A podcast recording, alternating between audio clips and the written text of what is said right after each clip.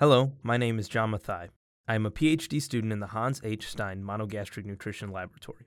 Today I'm going to take this opportunity to share some data with you from an experiment we conducted last year comparing the digestibility of various plant and animal proteins. We'll begin with a little background. There's a lot of question and debate about the quality of proteins from different sources, and this extends beyond swine and poultry diets, but even, if not especially, in the human diet. Often in human nutrition, we see that argument boil down to how do plant sources of protein compare to animal sources of protein? How do diets based on animal protein compare with diets based on plant proteins? But we know that we do not have a requirement for protein per se, but we have a requirement for indispensable amino acids. And so when we look at these ingredients, we can look at the concentration of amino acids. However, we know that the concentrations of amino acids can vary dramatically among different protein sources. And even within sources, they can show significant variation. For example, if we are discussing animal proteins as a whole, we know that there are major differences among the concentrations of amino acids of egg proteins, milk proteins, and/or meat proteins. Or if we are discussing plant proteins as a whole, we know that the concentration of amino acids vary between sources as well. An oilseed, like soybean, has a very different amino acid profile than a cereal grain, like corn. And even still, we know that the value of these proteins to an organism is beyond their concentrations, but extends into what we would consider the bioavailability of those amino acids. There's a quote here from the FAO that I like to use that describes protein quality as such. The nutritive value of a protein depends on its capacity to provide nitrogen and amino acids in adequate amounts to meet the requirements of an organism. Now, as swine nutritionists, we take this even a step further. By viewing ingredients on their abilities to furnish specific amino acids in terms of digestibility, and in practice we do this by using standardized ileal digestibility values for amino acids determined using cannulated pigs. And so knowing this, we wondered if by using this measure we could differentiate between the quality of various dairy and plant proteins, and maybe elucidate the debate of protein quality among different sources.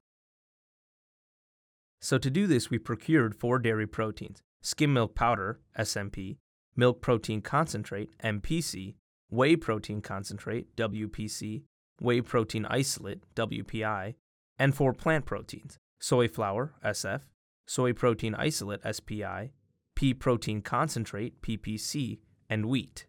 Now, I know these ingredients are a little esoteric, especially for their use in any swine diets, so I thought it would be helpful to go through, just very briefly, the process of how these are produced. Now, these diagrams you'll see are oversimplifications, but they will help us to understand these proteins. So for the dairy proteins, we start with whole milk. If we remove that fat from the whole milk, we are left with skim milk. And then if we take that skim milk and then we spray dry it, we are left with skim milk powder, one of our other protein sources. But if we take that liquid skim milk and we ultra-filter it to remove lactose and the soluble minerals, we are left with milk protein concentrate, another one of our protein sources.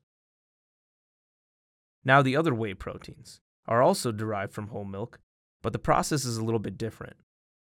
If we split that whole milk into its curd fraction, this is the fraction with casein that would be used for cheese production, one of the byproducts, at least it was traditionally seen as a byproduct, is whey. So if we take this whey and we remove most of the fat via filtration, you are left with whey protein concentrate. If we remove the remaining fat, lactose, and soluble minerals via ultrafiltration, you are left with whey protein isolate. We see a similar pattern for our plant protein sources. For our soy products, we begin with dehulled soybeans. If we remove the oil from these soybeans, we are left with white flakes. Then if we grind these white flakes down so that 97% of the content passes through a 100 mesh screen, we are left with soy flour. And then if we take that soy flour and solubilize the proteins in water, and then take that solution and precipitate that protein and spray dry it, we're left with SPI. The pea protein concentrate in our experiment uses dehulled field peas and the same method. And the wheat used in this experiment was just whole ground wheat. I just want to make a quick note that this is the way the soy flour in our experiment was created. However, there are other techniques to create full-fat soy flours and reduced-fat soy flours as well, at least for human consumption. So now that we have covered the ingredients in some depth, we will go into the study design itself. For this experiment, we used 9 ileal cannulated barrows with initial body weights of about 26 kilos. These pigs were allotted to a 9 by 9 Latin square of 9 diets and 9 periods. The pigs had a 7-day adaptation to the diets, and for 2 days we collected ileal effluent samples. And throughout the experiment, the pigs were fed at 3 times their maintenance requirement. Each of the ingredients I described previously were the sole source of amino acids in their respective diets, with the exception of wheat. Wheat has a low crude protein, and in order to make a wheat diet more palatable and feasible, the wheat diet included soy flour.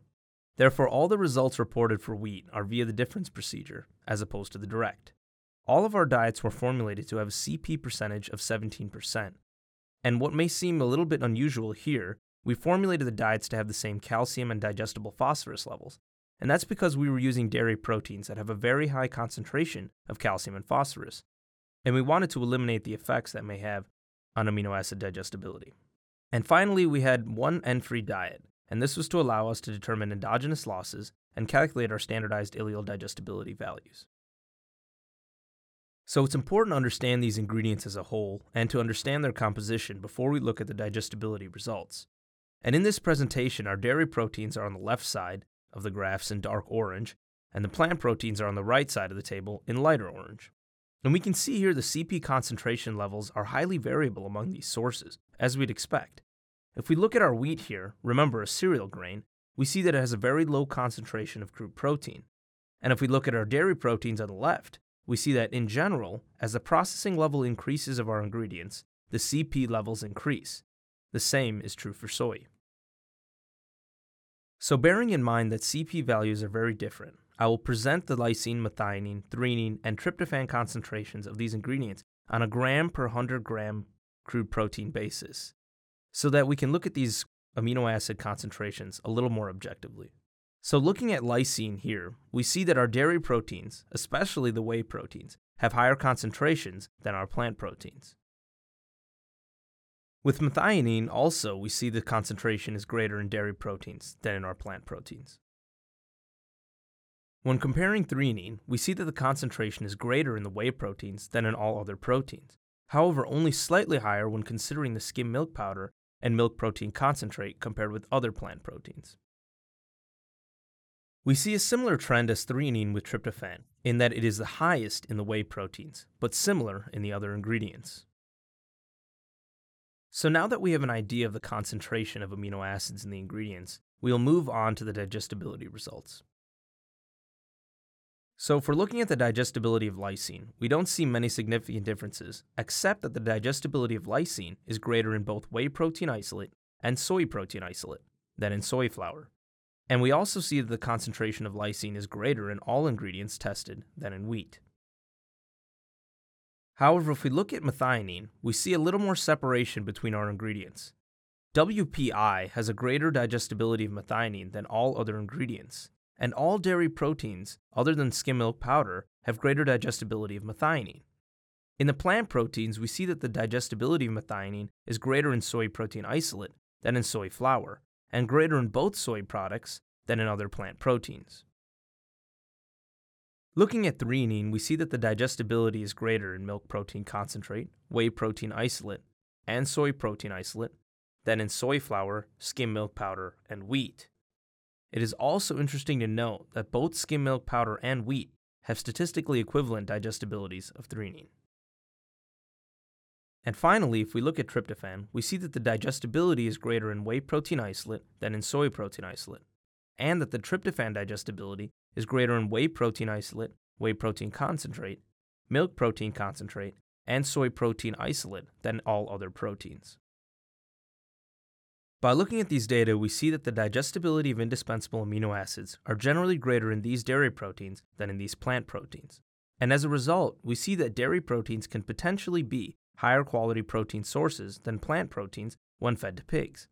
And what this experiment really highlights, something that I think we all know, is that the concentration and digestibility of amino acids can vary significantly, even among high-quality protein sources.